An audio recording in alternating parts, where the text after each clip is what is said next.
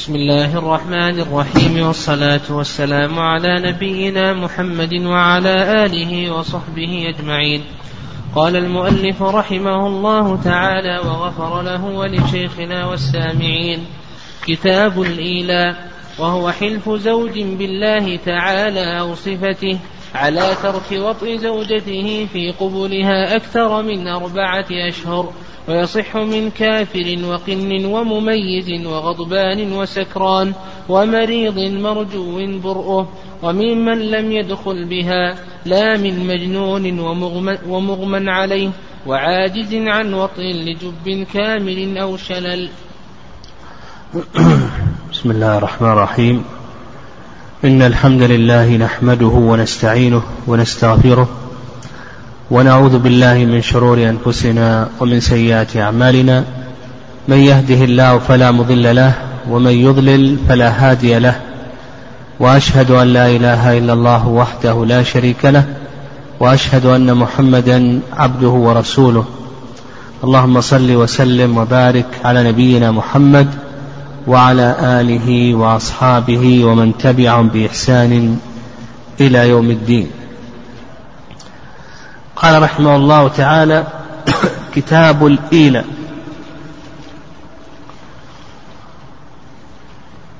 الإيلة في اللغة الحلف وأما في الاصطلاح فهو حلف زوج على ترك وطء زوجته أبدا أو مدة تزيد على أربعة أشهر. قل الإيلة في اللغة الحلف وأما في الاصطلاح فهو حلف زوج على ترك وطء زوجته أبدا أو مدة تزيد على أربعة أشهر. والإيلة الأصل فيه القرآن والسنة والإجماع.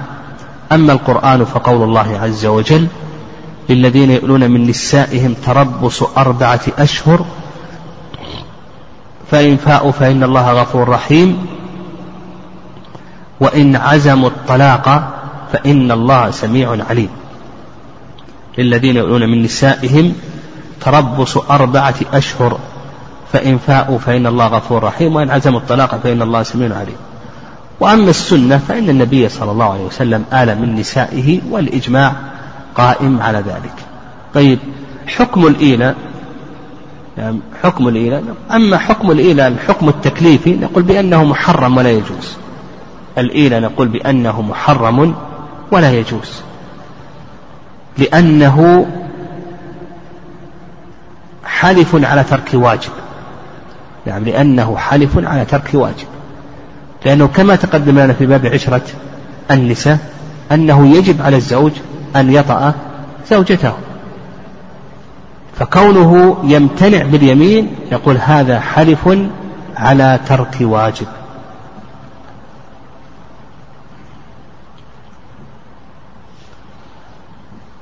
وأما حكمه الوضعي فنقول الإيلة يصح وتترتب عليه أحكامه إذا توفرت شروطه. إذا توفرت شروطه وانتفت موانعه نقول بأنه تترتب عليه أحكامه قال المؤلف رحمه الله وهو حلف زوج بالله تعالى أو صفته على ترك وقت زوجته في قبلها أكثر من أربعة أشهر. الإيلة يشترط له شروط. الإيلة يشترط له شروط. الشرط الأول أشار إليه المؤلف رحمه الله تعالى بقوله حلف زوج بالله تعالى. الشرط الأول أن يحلف بالله تعالى أو اسم من أسمائه أو صفة من صفاته. وعلى هذا لو أنه حلف بالطلاق أو حلف بالعتق أو حلف بالنذر أو حلف بالتحريم هل يكون موليا أو لا يكون موليا؟ ها؟ على كلام المؤلف أنه لا يكون موليا وهذا هو المذهب. مثلا لو قال علي الطلاق ألا أطأ زوجتي مدة خمسة أشهر أو إن وطئت زوجتي قبل خمسة أشهر فعلي صيام شهرين متتابعين. هنا حلف بأي شيء؟ ها؟ بالنذر. في الصورة الأولى حلف أي شيء؟ بالطلاق. أو قال إن وطئت زوجتي قبل خمسة أشهر فرقيقي حر. حلف بأي شيء؟ بالعتق. فالشرط الأول أن يحلف بالله أو باسم من أسمائه أو بصفة من صفاته.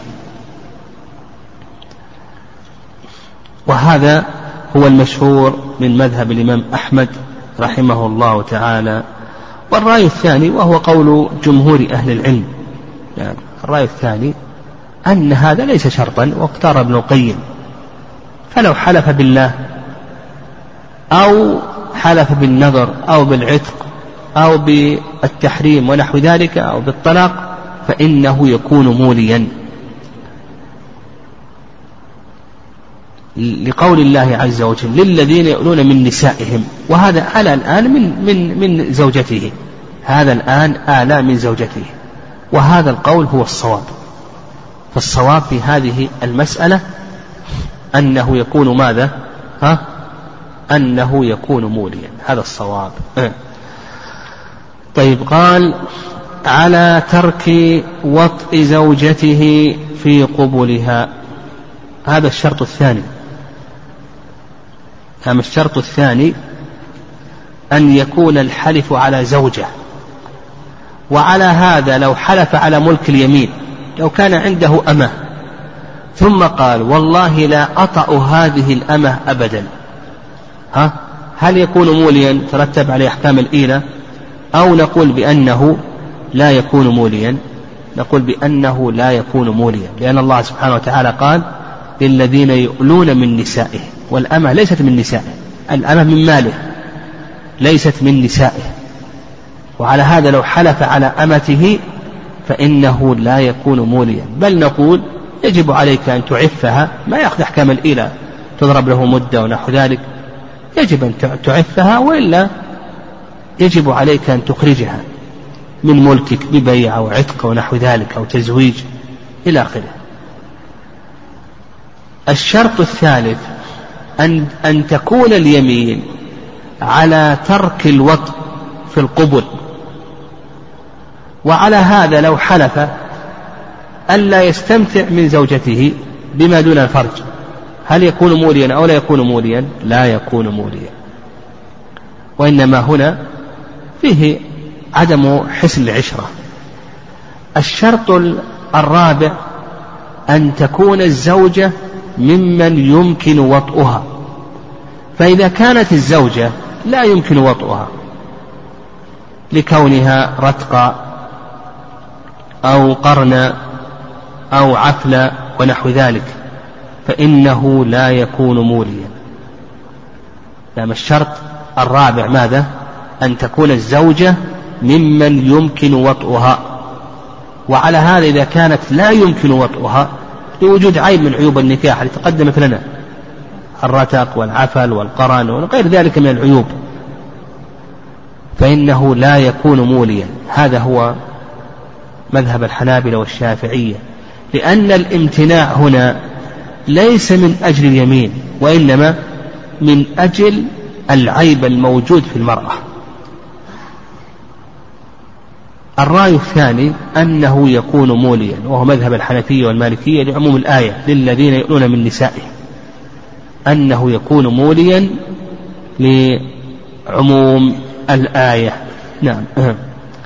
طيب. الشرط الخامس الشرط الخامس قال المؤلف رحمه الله أكثر من أربعة أشهر أيضا هذا سيأتينا قال ويصح من كافر. الشرط الخامس هل يشترط إسلام الزوج أو أنه لا يشترط إسلام الزوج؟ عند المالكية يشترط إسلام الزوج وعلى هذا لا يصح الإيلة من الذم. لأن الله سبحانه وتعالى قال للذين يؤلون من نسائهم تربص أربعة أشهر فإن فاءوا فإن الله غفور رحيم. قال غفور رحيم. والكافر ليس أهل المغفرة والرحمة.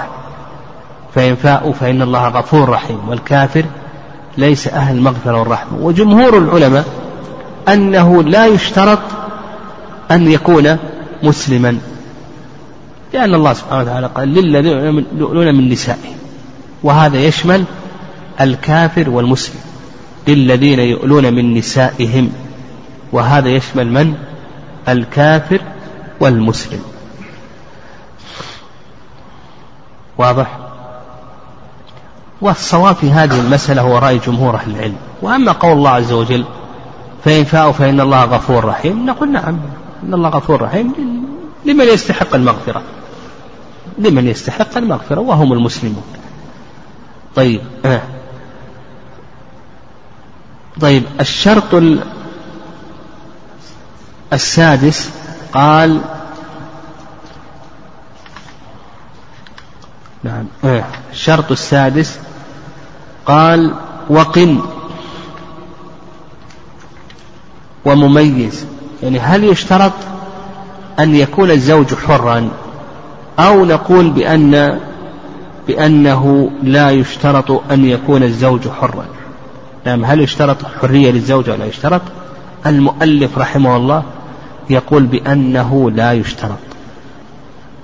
فالإيلة كما يصح من الحر أيضا يصح من القن لعموم الآية.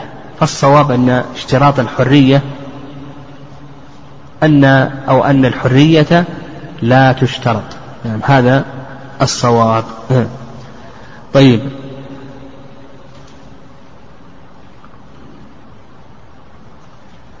العقل الشرط السادس.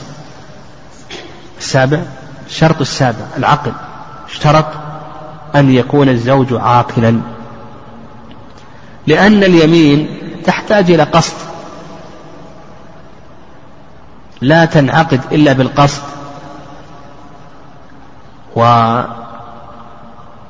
واليمين تحتاج إلى قصد وعقد. والمجنون ليس أهل العقد والقصد. الشرط الثامن أن يكون الزوج ممن يمكنه الوطء. وعلى هذا إذا كان الزوج لا يمكنه الوطء لكونه مجبوبا قطع ذكره أو لكونه عنينا ونحو ذلك. فنقول بأنه لا يصح إيلاؤه. لماذا؟ لأن الامتناع لا من جهة اليمين وإنما من جهة العيب الموجود في الزوج. نعم العيب الموجود في الزوج. قال ومميز. نعم قال ومميز. هذا أيضا هل يشترط أن يكون بالغا أو لا يشترط؟ يقول المؤلف رحمه الله لا يشترط أن يكون بالغا لعموم الآية. وكما أنه يصح طلاقه أيضا يصح إيلاؤه. وهذا ما ذهب إليه المؤلف رحمه الله. يعني البلوغ هل هو شرط أو لا؟ المؤلف يرى أن البلوغ ليس شرطا وهذا هو المذهب. نعم وهذا هو المذهب. والرأي الثاني أنه يشترط البلوغ لأن الصبي رفع عنه القلم.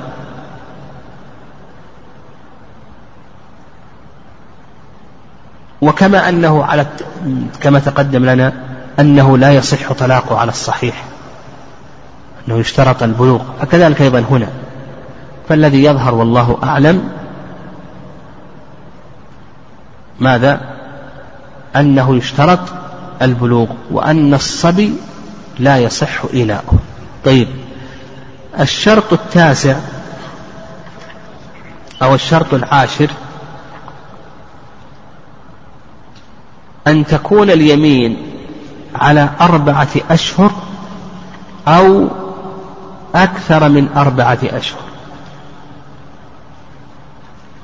أن تكون اليمين على أربعة أشهر أو أكثر من أربعة أشهر. وهذه المسألة تنقسم ثلاثة أقسام. هذه المسألة تنقسم إلى ثلاثة أقسام.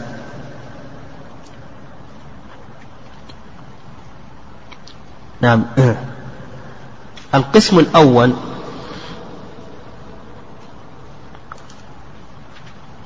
أن تكون يمينه على أقل من أربعة أشهر.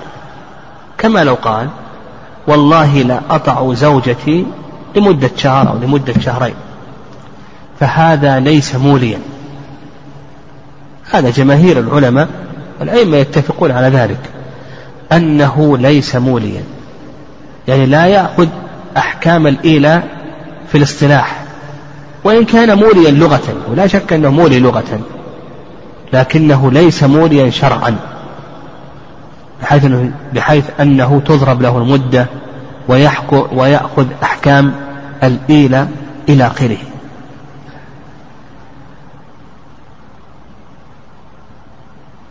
وهذا كما ذكرنا ما عليه جماهير العلماء رحمهم الله تعالى.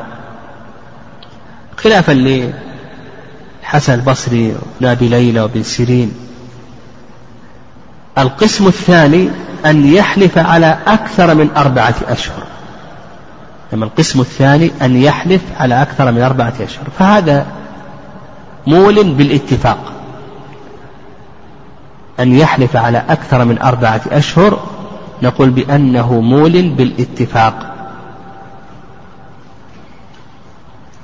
للآية. الحالة الثالثة الحالة الثالثة أن يحلف على أربعة أشهر فهل هو مول أو ليس موليا؟ جمهور العلماء أنه ليس موليا. لو قال والله لا أطأ زوجتي مدة أربعة أشهر فجمهور العلماء ليس موليا اصطلاحا بحيث تترتب عليه أحكام الإيلة. لكن نقول بأنه مول لغة ويجب عليه أن يعاشر بالمعروف لكن لا نضرب له مدة وتترتب عليه أحكام ماذا؟ ها؟ أحكام الإيلاء والرأي الثاني رأي الحنفية أنه إذا حلف على أربعة أشهر أنه يكون موليا وهذه المسألة تنبني على مسألة أخرى سيأتينا وهي تنبني على مسألة أخرى ستأتي وهي إذا مضت المدة هل تطلق الزوجة؟ يعني إذا ضرب ضربنا له أربعة أشهر ثم مضت المدة هل تطلق الزوجة؟ أو نقول بأن الزوجة لا تطلق جمهور العلماء وهو الوارد على الصحابة رضي الله تعالى عنهم أن مضي المدة لا تطلق به المرأة. وعند الحنفية يرون أنه إذا مضت المدة الأربعة أشهر ولم يفئ أن المرأة تطلق والصواب في ذلك أن المرأة لا تطلق بمضي المدة كما سيأتينا إن شاء الله. قال المؤلف رحمه الله وغضبان وسكران ومريض مرجو برؤه ومريض مرجو ومريض مرجو برؤه.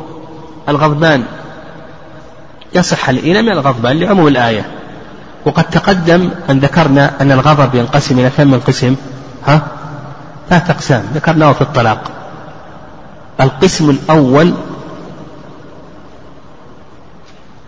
أن يغم عليه بحيث لا يشعر بما يقول هذا لا يقع إيلاؤه. القسم الثاني أن يكون الغضب في مبادئه بحيث يتصور ما يقول ويستطيع أن يملك نفسه فنقول بأن إلاءه صحيح. القسم الثالث أن يشتد به الغضب بحيث يتصور ما يقول لكنه لا يتمكن من إمساك نفسه. فهذا نقول بأنه لا يصح إلاؤه على الصحيح. السكران أيضا. الكلام في هذه المسألة كالكلام في طلاق السكران. سبقا ذكرنا طلاق السكران ينقسم إلى ماذا؟ ها؟ ينقسم إلى قسمين. القسم الأول ماذا؟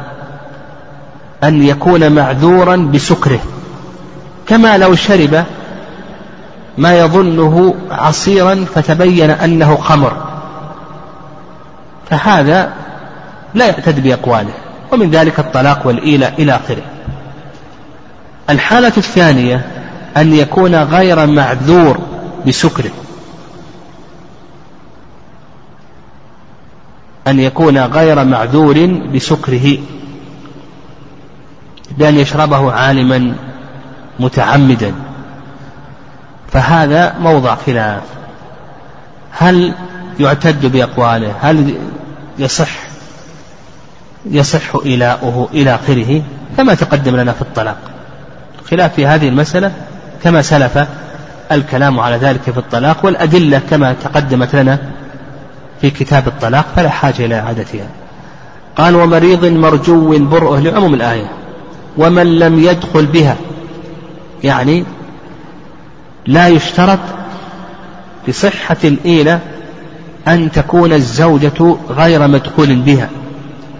نعم لا يشترط لصحة الإيلة أن تكون الزوجة غير مدخول بها سواء كانت الزوجة مدخولا بها أو غير مدخول بها لعموم الآية. نعم لعموم الآية. قال لا من مجنون ومغمى عليه وعاجز عن وطء لجب كامل أو شلل. تقدم الكلام عليه. قال فإذا قال والله لا وطئتك أبدا أو عين مدة تزيد على أربعة أشهر أو حتى ينزل عيسى أو يخرج الدجال أو حتى تشرب الخمر أو تسقطي دينك أو تهبي مالك مالك ونحو ذلك فمول. فإذا مضى أربعة أشهر من يمينه ولو قنا فإن وطئ ولو بتغييب حشفة في الفرج فقد فاء وإلا أمر بالطلاق فإن أبى طلق عليه الحاكم إلى آخره. المهم كما تقدم لنا أن الإيلة أن يحلف على ترك وطئ زوجته أبدا أو مدة تزيد على أربعة أشهر. أو غياه يعني سواء كان ذلك صريحا أو أنه غياه بما يقتضي مضي هذه المدة. كما لو قال حتى ينزل عيسى حتى تشرب الخمر حتى إلى آخره فلو بأنه مولي طيب وش حكم المولي ها؟ ما هو حكم المولي بينه المؤلف رحمه الله. قال فإذا مضى أربعة أشهر من يمينه ولو قنا فإن وطئ ولو بتغييب حشفة فقد فاء. وإلا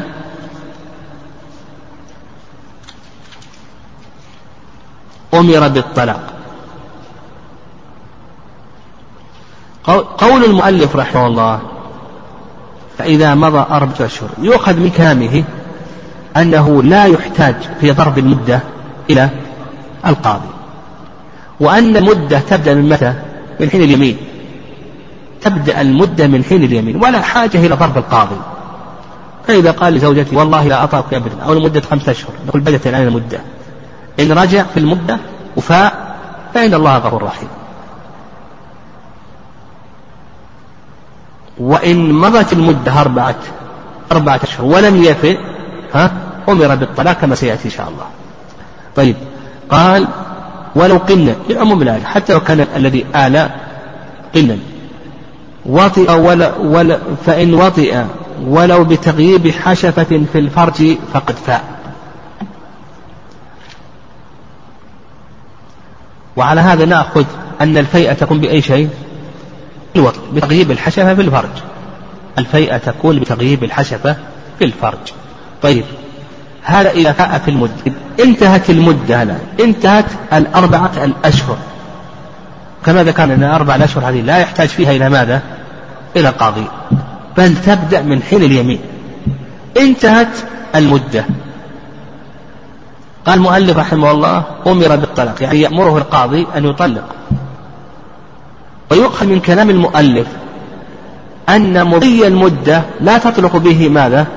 المرأة وهذا رأي جمهور العلماء أن مضي المدة لا تطلق به المرأة وقد استدل له ابن القيم رحمه الله في كتاب الهدي بأدلة كثيرة من ذلك أن الله عز وجل قال فإن عزموا الطلاق يدل على ماذا؟ على أنه, لا بد من وجود عزم مضي المدة ليس فيه عزم.